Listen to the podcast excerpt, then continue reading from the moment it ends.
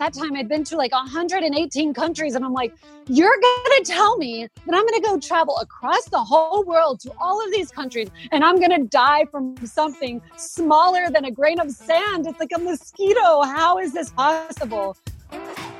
Welcome to Not So Bon Voyage, the podcast all about when shit goes wrong on the road. This is our Voyager Chat series, where we interview travelers about their wildest travel stories. We're your hosts. I'm Christine. I'm Jules, and you just heard from our guest on the show today, Sarah Dodd. Sarah is a true adventure traveler. She's traveled solo all over the world and has collected a ton of crazy stories. Today, she's telling us about her near death experience contracting malaria and the time a taxi driver smuggled her over a border in Africa. Let's get into it. Hey there, Voyagers. We are here with Sarah Dodd. Sarah is a world traveler, inspirational speaker, and personal development coach. She's traveled to 121 countries. Damn, girl, that is amazing. And documents her travels on her Instagram page, One Nomadic Dreamer. Thank you so much for coming on today, Sarah. Let's kick off today's episode with you telling the Voyagers a little bit about yourself and your travels. So, like you said, I'm Sarah. Um, people know me online as the nomadic dreamer. I got this inspiration because I wanted to travel the world like a nomad, and I'm a dreamer. So I put the two together and got nomadic dreamer. Um, I am based in Spain. I have been there for the last seven years on and off, but I've been traveling the world for the last seven years. So Spain has been like the place that I've gone between travels. Um, I'm originally from Arkansas in the United States, but I left my nursing job, my well paid nursing job, seven years ago and bought a one way ticket to Spain to just try something different. And I yeah, was only go. planning on going for three weeks or not three weeks, three months, sorry. Three months but three months turn into here I am seven years later. like As it happens. Yeah, I feel like that's where the best stories come from. It's like I was only going to visit for two weeks. Just keep extending it pretty much. Yeah, awesome. Exactly. Where in Spain are you based out of? Okay, so my apartment is in Zaragoza and it's not a popular destination. It's like the fifth largest city in Spain, but most people think of Barcelona and Madrid. And then when I say I'm in Zaragoza, they're like, what? what, what is that? What country is that? what country is that in? Actually, there is like a Zaragoza in another part of the world, but yeah, it's in Spain. It's right between Barcelona and Madrid. It's the middle point. So if you go from Barcelona to Madrid, you have to stop in Zaragoza, mandatory. Well, that awesome. sounds like a good spot to be because then you're kind of in the middle of everything. Yeah. I mean, I guess it's a good thing. I mean, there's really not not okay. There's things to do. I mean, there's some nightlife and there's like good good places to go eat and have tapas and you know, get to know people. And if you want to learn the language, oh my goodness, it's the best place because people from Zaragoza do not speak English. So if you want to go learn Spanish, Spanish without any dialects of like Catalan or other um, dialects in Spain, Zaragoza is your place to go. Like you can really learn and connect with local people because they have no other way to communicate with you unless you speak Spanish.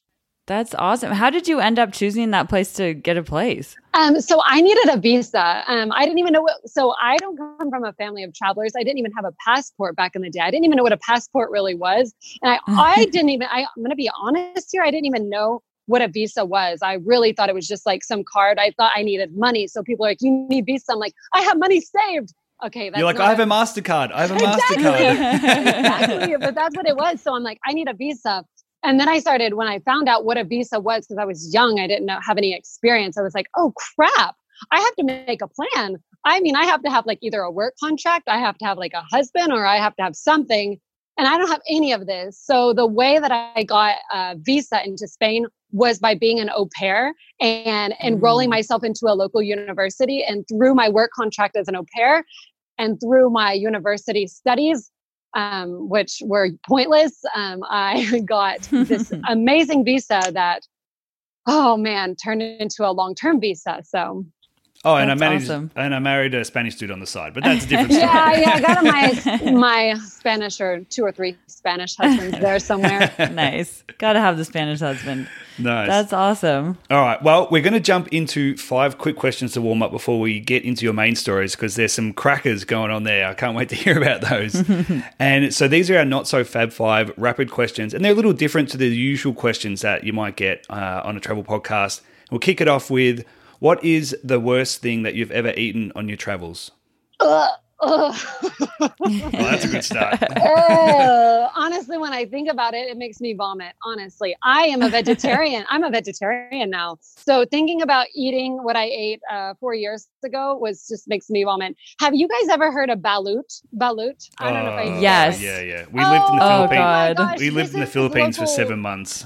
Oh, Yeah. this is local street food in the Philippines. Literally, I was like, yeah, I love eggs. I'll try them. I thought it was just like a hard boiled egg. And then when I bit down into it, it had a whole baby and bones inside of it. It was so gross. So, like, I mean, I'm adventurous, so I wanted to try things. Now that I'm very, I've experimented a lot in the 121 countries, and now I'm kind of more conservative with what I eat, especially with all the weird stuff that's out there with diseases and stuff. I just stick with my vegetarian diet. But back in the day, I was experimental and tried the balut. Ballot, ballot. Yeah, we we we did Uh. not get there. We we lived in the Philippines. We were working in development there for seven months, and we were multiple times from local friends tried to convince us to try it, and we refused. I do not think we're vegetarian as well. Um, and even for like something, every now and then we might eat something and be a little bit more sort of adventurous if it's a local dish or it's something you know. But that no, Just to explain to I was our just gonna say listeners, yeah, thing. it's Go ahead, like you- I don't. It's um, it's an egg, like a chicken egg, that has been like fertilized, I guess, and like grown to a certain week. Like they have different weeks you can purchase, basically, and so it's forming inside the egg. So there's bones. I've heard that people Feathers. have cut like bitten into feathers. So you're basically eating like a little chicken in this egg. It's really bizarre, and yeah, we we definitely didn't try it. We're you are much braver than we yeah, are. no way. I, I was. I'm not. I'm like I told you. I'm fully dedicated to vegetarianism now, and no way, no way, no way. so sorry for sorry for all the vegetarians out there that are listening that are like, oh, this girl's oh, she's a sinner. I mean, I had to try it. I mean, I was young. It was in the beginning of my travel, so Yeah, got to experiment a yeah, I feel bit. like when you eat, I feel like if it's something very cultural, very unique to a place, you know, you can kind of bend the rules a little bit because it's all Yeah. part of the experience of traveling. yeah. But they yeah, begged me. They begged me there. They're like, you have to try it. But I didn't even know there was a baby inside. I thought it was like hard boiled egg. But anyway, so they they tricked me as well. So yeah, That's that's, a good one. That's actually a really good one. Yeah, we haven't had anyone say that. No one said that yet. Okay, next up, what has been your least favorite country on your travels? Oh my gosh. I don't have a, I'm going to be honest with you. I don't go by, I don't have a favorite and then I don't have a least favorite. Like, I think with my least favorite, it's been associated with experiences that were not so pleasant. I don't believe Mhm. that there's like my least favorite country. I just think that I've had some really bad luck in some countries. Um, but I think overall, the country, like, I had some really bad luck in El Salvador, like lots of bad Mm. luck but in El Salvador, like I think it's a beautiful country. Now, I think there are some like the small Caribbean islands. Mm, okay, they're okay, but I'm just not a big island destination girl. Like I would Mm. rather go to like be in a place with culture and just like landscapes and just really beautiful places to see. Some of the Caribbean islands are nice. Just beaches are not my thing. So I hope that answers this a little bit. I mean, Beaches it's, are no- we're all about the beaches. Yeah, we're all here. about the beaches. we're the opposite. we're like, get us to the beach. really, I but don't that makes sense. Yeah. I, I just Yeah. prefer I prefer something else. I mean, I think after being in so many beach destinations and then spending a lot of time in the Caribbean, and I think it's really really nice. But I don't know. And some of the countries I traveled in West Africa last year were like Senegal. Woo! I think there's some beautiful people in Senegal, but man, it was so crowded and so overpopulated and so. But that's a lot of the places you go. So I can't say that they're overpopulated and somewhere else is not because we're in an overpopulated world. But um, just my bad ex- my bad countries, or there's no such thing as a bad country, but it's mostly associated, like I said, with these negative, unpleasant situations. Yeah, that's a very diplomatic answer. Yeah, I You're not going to get any haters from that No, one. no, people always ask us the same question as well. What's your favorite? What's your least favorite? And ours is pretty much the same. Like we don't. I feel like a lot of it is wrapped up in our own experiences as opposed to like one exact like thing. Like it wasn't like we hated the people, we hated the food. It was like it's more like what happened, and then that's not really a fair judgment of that country because it's based. It's like when people say, "Oh, I hated this country because this happened." And it's like, well, that's because you got in a car accident. Like, obviously, you know, that could happen anywhere. yeah. So exactly. Yeah. And it's also like if I go to a country and as a solo traveler, if I don't find anyone that I can connect with, and I just like, you know, some countries you just you're magnetized towards people and you meet all kinds of travelers and it's great.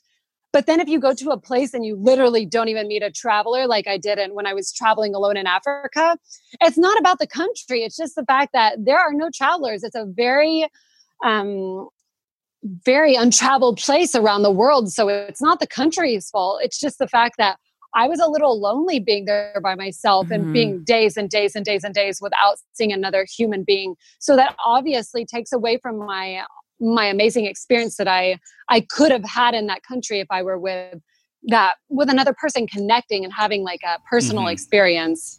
Totally. All right, well let's let's go. Uh, what's the most overrated landmark or attraction? You got to give us something now. You can't say everything. okay no i was just gonna say like some of the things that i'm like oh my god i'm so excited then i went i was just like okay i'm sorry it's the eiffel tower uh, We've Big had that before. Yeah. big We've had ben that, the the golden eye or the golden eye wait yeah James Bond, yeah. no no not golden not the golden eye the what is the the the ferris wheel and uh, Oh yeah, the London Eye is it The London something? Eye. I know what you're talking Eye, about. The yeah, big, yeah. the London Eye. Like people are like, oh my God, it's going to be amazing. And I get there and it's like closed and up for construction. The Trevi Fountain in um, Italy was also under construction. And they're like, it's going to be Oh, yeah. amazing. And then you There's get like there three and it's thousand just like, people there as well. exactly 3,000 people. I am not a person that likes to go to where there's a lot of tourists. I will run in the opposite direction. So Yeah. Okay, good answer. Okay, worst place you've ever slept on your travels. oh man, I am a girl of adventure. I've slept in bus stations, I've slept in floors, I've slept in the street, I've slept in parks, I've slept in the worst of worst shacks out in the woods of people's houses. I mean, keep in mind that I've done almost 95% of my travel until this point couch surfing. So that has meant very, very, very um, unpleasant situations and times. So just some dirty, dirty, dirty, dirty places. I mean, I if I just if I could just show you pictures, because it's just describing it in words is really hard. So just think, just the floors and the dirt with spiders and bugs and rats and ah! Oof. Oh, not rats. We used to do a lot of couch surfing. Do you want to tell the Voyagers what couch surfing is in a in a couple of sentences for those that haven't? Because I feel like these days, like I feel like couch surfing was a lot bigger. Yeah, back when we first when we started were first backpacking. traveling, and then now you don't really hear much about it. Yeah, true. Yeah, Couchsurfing is there's a website and it's a phone application as well where you can meet local people and you can stay in their home or you can just meet up with random locals when you're traveling. So you say, oh, okay, I'm going to go to Indonesia. Um, I'm going to go to Bali. And so you don't know anyone in Bali, so you can get on their hangouts and you can just find random people to hang out with you in the moment, or you can stay with them in their house and they will host you for a period of time.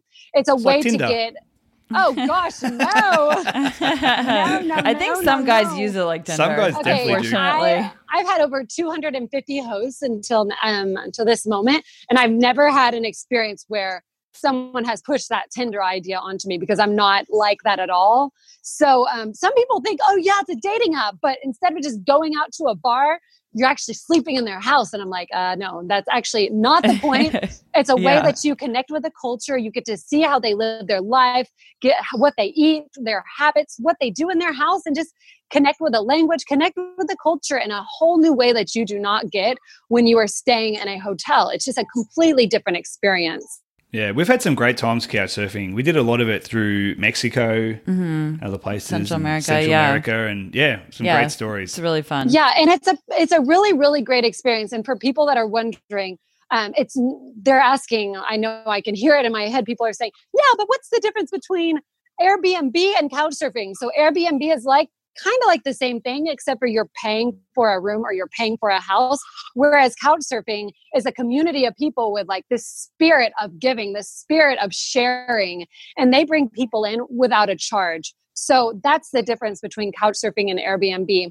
I use mm-hmm. Airbnb now more than anything because I I'm self employed, so I have a full time job and I'm working and I need that privacy. Whereas years ago, I just traveled to travel and I didn't need that privacy. So I didn't care if I was on the floor without Wi Fi, but now I literally have demands. Right. Yeah, we're, we're pretty much in exactly the same boat. When we were just backpacking and it was just traveling, it was a great way to connect with communities and learn and, you know, save some money as well, but also like have some local experiences. And these days, we just don't have the time commitment to like just hang out with so we travel yeah. differently, but you know, I don't travel evolution. the same either. I don't have time to just hang out all day. Like I have a job, I have to bring in money. People are like, "How do you even pay for your travels?" I'm like, "Uh, it's something called working, and I work a lot in order to make this dream become a reality." So I don't have time like a young child, like I was when I was 23, starting just backpacking and living on like $300 a month. Now my travel is not that way. Mm-hmm. Yeah. Same thing for us. Exactly yeah. the same. All right. Last question, and this is you know this is the best one that we love asking people. Have you ever pooped your pants while traveling?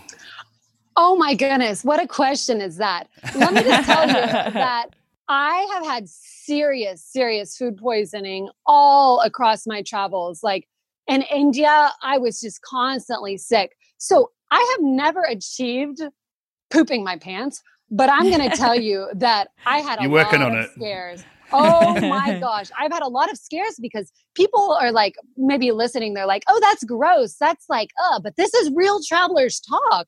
This is like things that you are addressed with because when you're traveling, you are you're faced with things that you normally wouldn't be faced with. You're faced with weird substances sometimes coming in your body with because they put food, they put things in their food that we don't put in our food they put they cook differently than they we cook and they put their city water in their food so of course this is going to trigger something in our western bodies that's going to say oh and you can't just you have to talk about it's this coming topic. out of one end yeah, coming yeah, out of exactly. one end, either one way or another, or both, or both, I, maybe. Well, I definitely can say that vomiting I can't even tell you. I mean, I just sometimes say, "Oh my God, please don't don't let it be the other way out. Just come out my mouth, like please." Because I mean, I have been really sick in my travels at times. So, um, luckily, the answer is no, but um, some close calls, you know, close calls, some close calls. Okay, I think we're still 0 for six. Then, yeah, at least people haven't wanted to. No one it. has uh, fessed up to it yet, but we'll find a guest. yeah. Oh, you'll find many, many because I'm, I'm sure, sure we will. Definitely. Okay, now that we're warmed up, let's get into your not so bon voyages. So it sounds like you have a lot of crazy stories from being locked up abroad twice to getting deported from Europe. But let's start off with the fan favorite of contracting a tropical disease.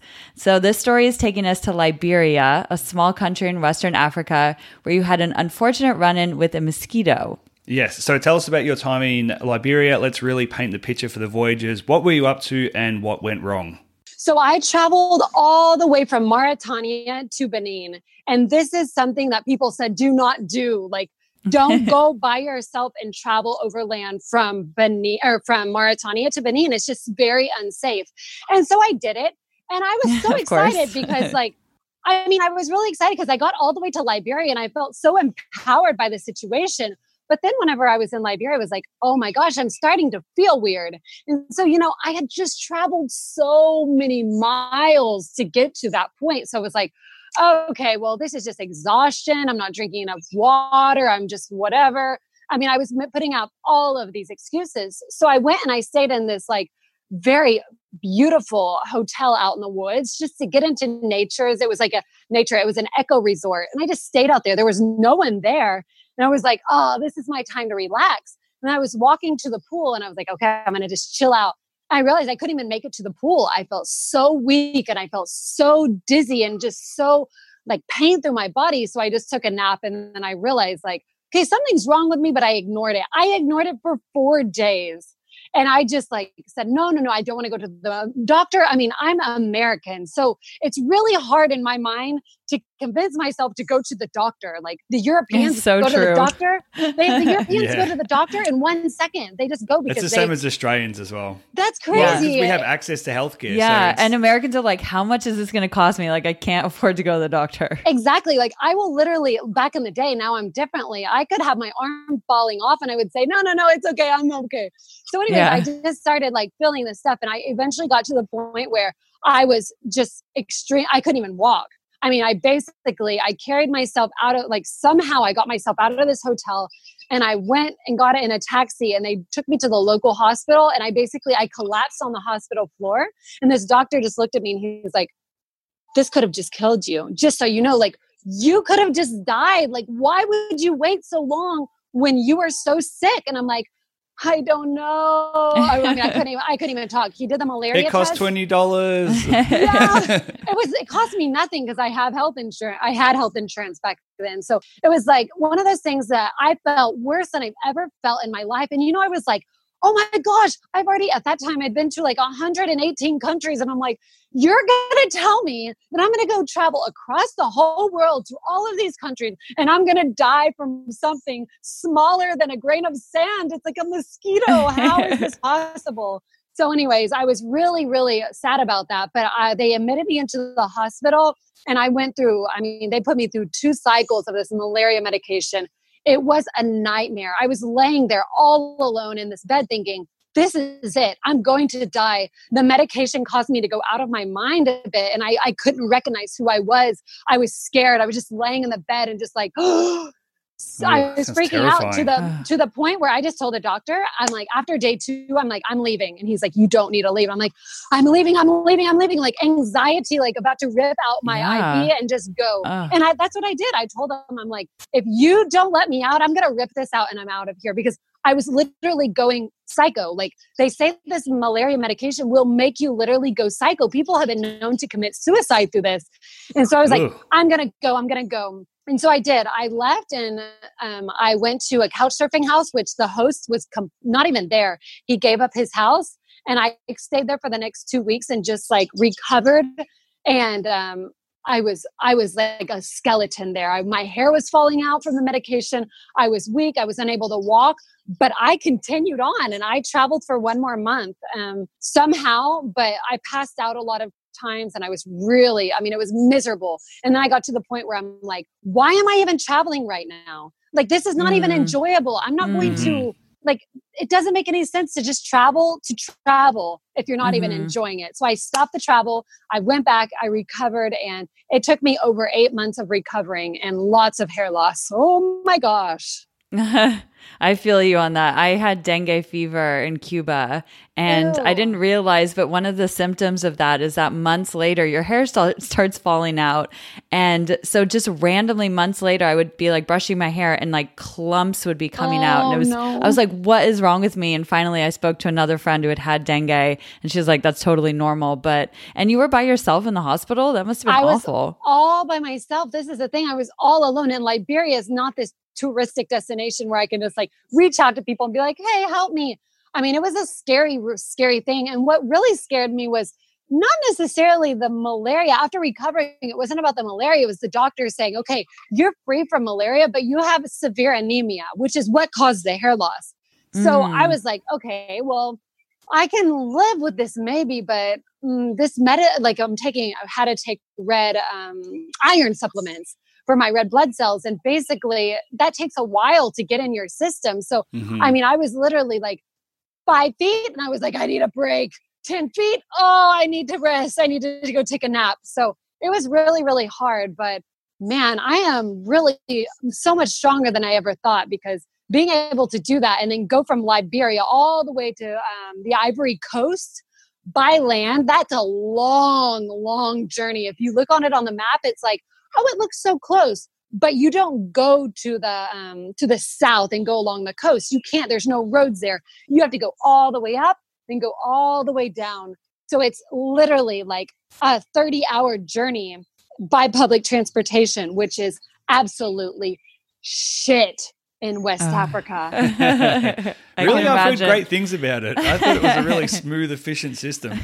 what? No. He's kidding. Oh, I was like, wait, what? In West Africa, they don't even have they don't even have cars. They're just pieces of like metal going down the road. I mean, they're not even duh, it's ridiculous. Like I don't even know how these cars go. I mean, they don't go. They always break down. You will always spend your time broken down if you're traveling through West Africa. End of story.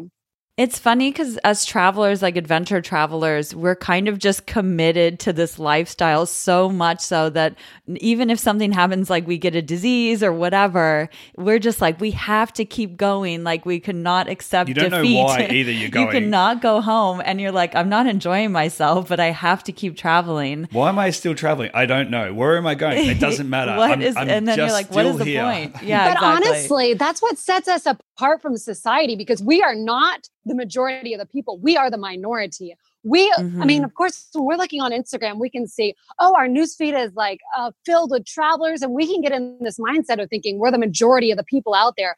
But we're not the majority of the people. We're the minority. We're the people that dare to do things that most people would never do. So this is what makes us extraordinary. It's this ability to say, okay, here's the obstacle. I'm going to look at this obstacle straight in the eye and I'm going to overcome it. And I'm not going to be held back by fear. I'm going to keep going. I'm going to keep just going after my dream, no matter what the price is. And that's what makes us amazing travelers. That's what makes us adventurous. And that's why I love meeting people like you guys because oh, I feel like you guys are like in my blood. Like I feel your energy. I understand you guys. It's like we connect. Yes, Well, we're definitely preach. feeling your energy. yes. And this is this is one of the reasons why we wanted to start this podcast was to tell these sorts of stories because we found that these are the stories that people feel so passionate about. These are the transformative stories that really challenge people and made them face come face to face with themselves and actually like have to work shit out. And it wasn't when something went amazing and fantastic and you went to this spot and everything was perfect and everything looked beautiful. It's like no, I was like fucking by myself in Liberia fucking pulling out IVs and and and you know like and that was the challenge. And those are the stories when you speak to people that you hear about how that changed them and how that they learnt from that or it made them stronger or you know it taught them something about themselves. And so even though like it's fun to listen to you know these stories about when shit goes wrong there's always deeper messages behind them. There's always you know lessons that people have learned that I feel like a lot of people can either relate to or they can learn from So something really interesting on that though.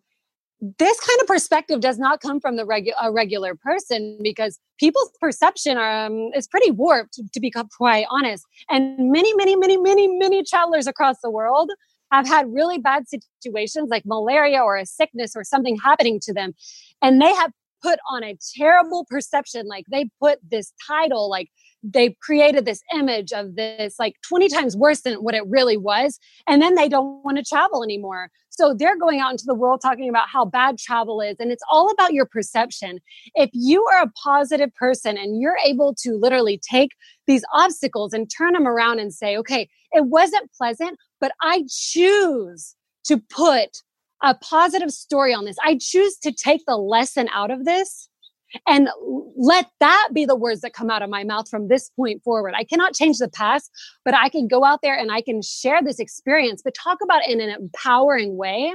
That is what most people are not capable of doing because they love negativity. They love to talk about the things that went wrong and talk about it in such a negative light but it's all about your perception and that's what i love about you guys is you're able to take a negative situation turn it into something positive share it with the world get some humor out of it and that's what you guys are doing with your podcast. This is exactly the thing that people need to hear. It's not about avoiding bad situations. It's about finding the humor finding the lightness in the situation and sharing it with the world and just you know having fun with it together Yes, I'm gonna like cut that clip and turn that into like an advertisement for our podcast Yeah. that was like very well said. yeah, I mean, we've had a lot of things happen to Yeah, us, We've so- had a lot of uh, crazy shit happen, but, but, they're they're the best stories, I guess. yeah. Okay, so you also told us about another story where you were stuck between two borders. oh my gosh. So let me just keep in, can't let you know something. So West Africa is known for scamming people. I'm not going to say people in West Africa are bad. I'm just saying that they're desperate for money in a lot of places. And the people that you trust, like in the immigration, the immigration officers, the police officers, the people that are in the embassy, and all of these people, you're like, oh, they're so nice, but they're not. They're not here to help you. I have learned that in so many places. Okay, there are some nice people. If you're listening and you're you're an immigration officer, this is not to offend you, but I'm just saying that when I was doing my paperwork, I had it clear. Like I put down the price and I had everything worked out to where I had a multiple stamp entry into Ghana. Ghana is a very, very difficult country to get a visa to. And you cannot travel in West Africa and then just go say, okay, I want to get a visa for Ghana. Like you have to go to another part of the world and get the visa. But I somehow begged them, please, please, please, please, please give me this multiple entry visa, please, please, please, because I'm already here and I can't go anywhere else. So they so said, it's not okay. like Europe. It's not like Mm. Europe. You can't just bounce between countries, and they don't have some kind of union. no, they don't have. They have unions if you are West African, but if you are a foreigner, Mm. you're not able to just go travel and just go through there freely. So, anyways, I had all this paperwork and I was really excited. I'm like, okay, Ghana. It was an expensive visa. I was like, okay, I have all of this. And I'm like, I'm going to go on to Togo. So when I went through Ghana, um, I stamped my passport out of Ghana, and then I went. I was literally out in the middle of nowhere in this this border that's out in the mountains that people are like, don't go there, go through the big border. And I'm like, no, no, no, I want to go see this waterfall. So I got to go like 500 miles up north. So I did that. And then when I crossed into Ghana, they stamped me out and I went into Togo and I'm like, yeah. And I come with my passport and they're like, oh, I'm so sorry. We don't do visa on arrivals here. That's only at the big, um, the big borders. And I'm like, Oh no. uh, yeah, you, but you, you don't understand. Like, I have to get through here. And they're like, there's absolutely no way you're coming through here. Like, go back to Ghana and figure it out. So in that moment, I was about, I was tempted to say, but I can't go back to Ghana. But then that would look really weird because they know Ghana is very strict. And if I can't get into there and then I can't get into there, I didn't want them like questioning where I was. So in the end, I went back to Ghana and I tried getting in, and they're like, no, you cannot come here. Like, absolutely not. Ghana is so strict with their rules. So I knew I wasn't going to fight anything there. So I saw, oh God, don't think I'm a criminal. I mean, I- anyone who needs to start the sentence by saying "Don't think I'm a criminal" kind of is a little bit of a is criminal. a little bit of a criminal. You have to keep in mind, it was like five o'clock at night. The border was getting ready to close. I'm in the middle of nowhere in Africa. I'm alone. I had no one around me and I had no idea what to do. So, what did I have to do? I saw a taxi driver and I was just like, please, please, please. Because, you know, they speak English in Ghana. So, right, right, right there, someone was speaking some English between Ghana and Togo. And I was like, please, please, please, like, get me through the border. Like, let me get in the floorboard. Let me do something, but I need to get over there. And once I get into Togo, I will go to the embassy. I will do this, but please just let me through. So, of course, the guy was just like, okay. I mean, I didn't have to tip him or anything. He was just like, okay. Wow, what a Just- chill taxi yeah, driver. know, He was, seriously. but I- yeah, I've done this before. I was a, I was a, I'm a solo female traveler by myself. I'm very friendly and I I look desperate. I mean, I was freaking Yeah. out. I was like, Yeah, that's terrifying. I was like, oh my God, it was like two hours away from the city. And I'm like, I am out here in the woods in the dark with a bunch of people I don't know. And I'm like, I got to get to a city like now. I can't just be out here in the middle of nowhere. So he put me on the floorboard and just the guy, the officers came around, but they never really looked into the car. They just said, get out, get your passports. And then people stamped and then they got back in. And then they took off. And I'm like, oh my God, I did it. I'm leaving. I'm leaving. But then I was like, oh my gosh. And someone in the car was like, you better hope the police don't stop us on the way because in West Africa, there's a lot of checkpoints. Like, you better hope. oh hope. my god. You better hope and pray that no one stops you. And we get like 30 minutes up the road and this police stops us. And I was like, oh my God. Every time they say an American, they always pull the American out, always, because I'm, your- I'm the only one. And this time he did a circle around the car twice and he looked in and he he took somebody's pass or like someone's residency card and he just looked at me. And then he pulled the driver out and said, Okay, go ahead. And I was like, "Ah! Oh my gosh. Uh, Wow, seriously, that's a lucky It was break. So it was lucky. really- this is the first time in all of West Africa that I never got checked and like taken out of the car and harassed. Because they like to harass you. They'll ask where you're going, what you're doing. And a lot of the time it's because the immigration officers want to flirt with a girl that's traveling by themselves. So it's kind of their way of being like, hey, I'm an authority figure, like talk Mm. to me and blah, blah, blah. And they give you their phone number a lot of times. But this time I was like. and like, you just play along. You're like, oh, sure, I'll give you a call. yeah, I'm like, just let me through the border and everything will be fine. exactly. I'm, I, I've honestly done this in many times. They'll give me a number and they're like, please call me. And I'm like, okay, are you going to give me my visa? And then they're like holding my passport. I'm like, yeah, yeah, yeah, I'll call you, especially if I need a tour guide. And then they're like, okay, they give me my passport. And then I run out and I'm like, And you're like, bye. throw that paper away. so, anyways, because I'm like, I look and the guy has like a wedding ring on and all this. I'm like, oh gosh. no, no, no. He goes So to give you his phone and it's got pictures of his kid on the back Exactly. screen. so in this situation like I, you have to be very very pleasant with the immigration workers like i'm not going to say you flirt your ways through because you have to like keep a level of professionalism too. You can't be too flirty or they'll take advantage of that. So you have to be somewhat serious but somewhat friendly where they're like okay let's just like let her go. She's not like because if you're too bitchy they will not let you through. Like they will take that as like oh no no no. Like you're a bitch. I'll be a bigger bitch. It's like a mirror Wow. effect like i will reflect what you're giving back to me. So i've tried that in other countries. Like just being really like an asshole and that got me locked up so i was like okay that's it no more no more being mean to an immigration officer and telling them like you're ridiculous because that's what caused me to be locked up and deported from europe Mm. Wow. I know. I feel like it's so frustrating because you really want to just like clap back at them because they know they've got that position of power over you. They know that you, they can basically say whatever you want, and you just kind of have to like kill them with kindness and just go along with it because otherwise, if you like go back, they're like, oh, okay, so just over to this room, please, and sit here for five hours and just fucking stare at that wall while I do nothing and take That's my so lunch break, and they just make you like they've definitely got the power over you. Oh my gosh. Definitely. Anytime, if you're listening to this and you ever hear this word, oh, please, ma'am, oh, please, sir, come to this room for five minutes. You better fear for your life because this Ah. room represents an hour, a day, a week. Or a deport, uh, or getting deported. Like, don't trust when an, an officer says, "Oh, just five minutes of your time." Like, those have been the worst words I've heard in my travels. It's just that that kind. Oh, just come over here and let us just briefly look over your passport. And why in the world do you have so many stamps in your passport? Like, what do you do? Where do you get your money from? Are you working with a secret terrorist service? Like, what are you doing to be able to have these stamps? Like, it's seriously, I've been asked so many times, like, are you a terrorist? Are you a part of a group? are you this? Are you? I'm like, no, I'm just a girl after a dream. Can you not just get that? And they're like, uh, no. You're We've like, had- I'm a nomadic dreamer. You have to understand this. We've had that as well, and then also with our camera equipment, traveling with a drone and traveling. Obviously, Oh, like yeah. these back in back in 2016 when we first were traveling with a drone, it was very so much a grey area. Now it's a little bit more enforced in certain countries. But going through with a drone, like for the first time for a lot of these people that were seeing it, and they're like, "What is this? Like, what are you doing with this?"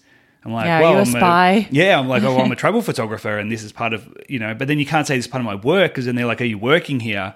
And so you get into this weird dance where you're like trying, Yeah. and then they start asking you weird questions. They'll be like, well, how much is it worth? I'm like, oh. Five like, dollars. is- I'm Yeah. like, this is probably worth like maybe like half your year's wage. And so I'm like, I'm not going to tell you. I'm like, Yeah. oh, this was cheap. This I got this secondhand. This is like a hundred dollars. And they're like, they're still like, oh yeah, okay. And it's like, oh god. Some I have seen this in so many cases. Travelers feel the need to just talk, talk, talk, talk, talk, talk, talk, and I'm like, don't give explanations. Don't talk No, too no, much no. because Totally. the more every they will literally take everything that you say and they'll be like, oh, okay, like what you just said about working. Like, oh wait, you're going to be working here. Oh, and then if you say, oh, I have family here. If you're trying to make it where you just seem like you, oh yeah, you're going here to visit family. They're like, oh wait, so you have family. That means you probably want to stay here. And I'm like, no, no, no, I don't want to. I don't want to stay here. And um, so you don't want to be too connected to a country by saying like you have family, or you don't want to say that you're taking pictures because then they'll say, oh, you're working here. And it's just like you can never win. So the best way to get through a country is just to shut your freaking mouth. Like don't talk Yes. and just go through yes sir yes ma'am and just be Play as polite dumb. as possible and Yeah. don't be don't be too ignorant and don't be too like conceited and be rude because they really i've seen some people get in some really bad trouble just because their mouth and their attitude and they want to like just it's like some power hunger. It's like they want to get above these people and it doesn't work. Like in the end they are they're the ones that end up losing a week of their travel because they're locked up so yeah, Yeah. you definitely one thing if you if we take anything away from this chat is that you will not win in an argument against an immigration officer from a country that like you're not from because they don't give a shit if you come in or not. Yeah, No. It's not their job to make sure that your holiday is a good time. They're like they've got no reason to let you in, so just shut your mouth. those Yeah. are very very very wise words like Yeah. very wise words if anyone i'm sure people are listening that are coming like they're overland travelers. Like in the airport okay i'm not going to say you can get away with things but like overland is very it's like a whole different dynamic because there will not just be like one officer there'll be like 50 officers that come from all different directions and then they all get together and then they have like a decision and it's like power. It's like 50 officers 50 immigration officers against one person and it's not in a controlled setting like it is in the airport. So in immigration anything can get by anything. So you got to be especially careful when you're crossing the borders like in africa. Oh my gosh careful in africa and these borders. Like there are some really amazing people that you meet but there is some evil as well like in airports like in any border mm. or land crossing that you will ever go through Mm, yeah, definitely. We've been through some crossings that just kind of seem like no man's lands in Central and South America. And Mm-hmm. it's like, what goes on here? I don't want to know, but people, you can easily disappear and there's some shady shit going Yeah, on. you so, better have some spare money in your back pocket to throw out some bribes if you Yeah, need to. exactly. Oh yeah, you better have like your euros, your dollars, your Australian dollars. You better have the local Yeah. currency. And sometimes I've been taking them all of them. They're like, "Oh, you only have twenty dollars." Well, I'm like, "Well, I have some euros. Why did I say that? I don't know." And they're like, "Well, if you have euros, then you have to have local currency." And they're like, "Give me it all, or you're not getting through." And if someone gets to the point where they're like, "You're not going to get through," you're not going to get through. Like they Mm. are firm. So that's Totally. that's that topic with Togo. yeah. Well, I feel like that. I mean, I know you've got a ton more travel stories, so we might even need to have you on another time. But I feel like that's a good stopping point for now. yeah. Time flies when you're talking about travel. It Yeah. really does. Every time we talk to people ab- about travel on our podcast, it's like it goes by so quickly because we love, especially right now when nobody can really be traveling or very few people. We're like, oh, we got to keep this conversation alive, got to keep the momentum up. And yeah, it makes us really miss being on the road. yeah, I know. It will come. It will come soon enough. I mean, we'll just wait and see what happens. We don't know about what's going to happen in the future, but um, what we can do right now is just get excited, plan our upcoming trips, and we don't have to have a date on these upcoming trips, but we can get excited and think about the things we want to do and plan and just, you know, get ourselves motivated in the present moment. Totally. Yeah, I, love mean, that. we're- We this will give us an opportunity to be different sorts of travelers because we're usually very like fly by the seat of our pants, no planning, and that's how we like to travel, and that's why all of our adventures have like ended up crazy. And so the idea that we have now six months plus to plan a trip is like, eh. I would just like plan it later on, and I don't know. I feel like we haven't. People ask us like, "What's next? Where are you going?" We're like, honestly, like it doesn't matter. Like when travel opens up, we could just book a random flight somewhere within a week, and just once we get there, we'll work it out. We always do. It always works out, and it's always fun. And that's pretty much how we travel. So people asking us, "Are you planning?" We're like, "Not really. Just, I mean, we're looking at places, but like you know, just throw a dart at a map and we'll go there." So Yeah. Pretty yeah, much. Uh, I definitely am the same way. It's like fly by the seat of your pants. Like I have six months I could plan, but the time I will plan is probably two weeks before I can leave. yeah, Which is- we'll be there, it's just we'll the way with you. I am. Like it's part of it's part of the adrenaline rush for me. But maybe I can adopt a new type of personality during this time and be a woman of planning, a woman of more organization, and the woman that plans, plans, plans. But you know, when you plan, your plans will always fail usually. And that's not to be negative. It's just to say what you think will happen will not happen. It's that's you have to be able to be adaptable to situations when you travel. That's flexibility, adaptability. It's really important when you travel because things just don't go the way you want it, as we have talked about in this conversation. it's so true. So true. Well, Sarah, thank you so much for sharing your stories today. Why don't you pimp yourself out, tell the Voyagers where they can find you and any projects you're working on and Yeah, so you can find me at the nomadicdreamer.com. That's my personal project with um, my travels.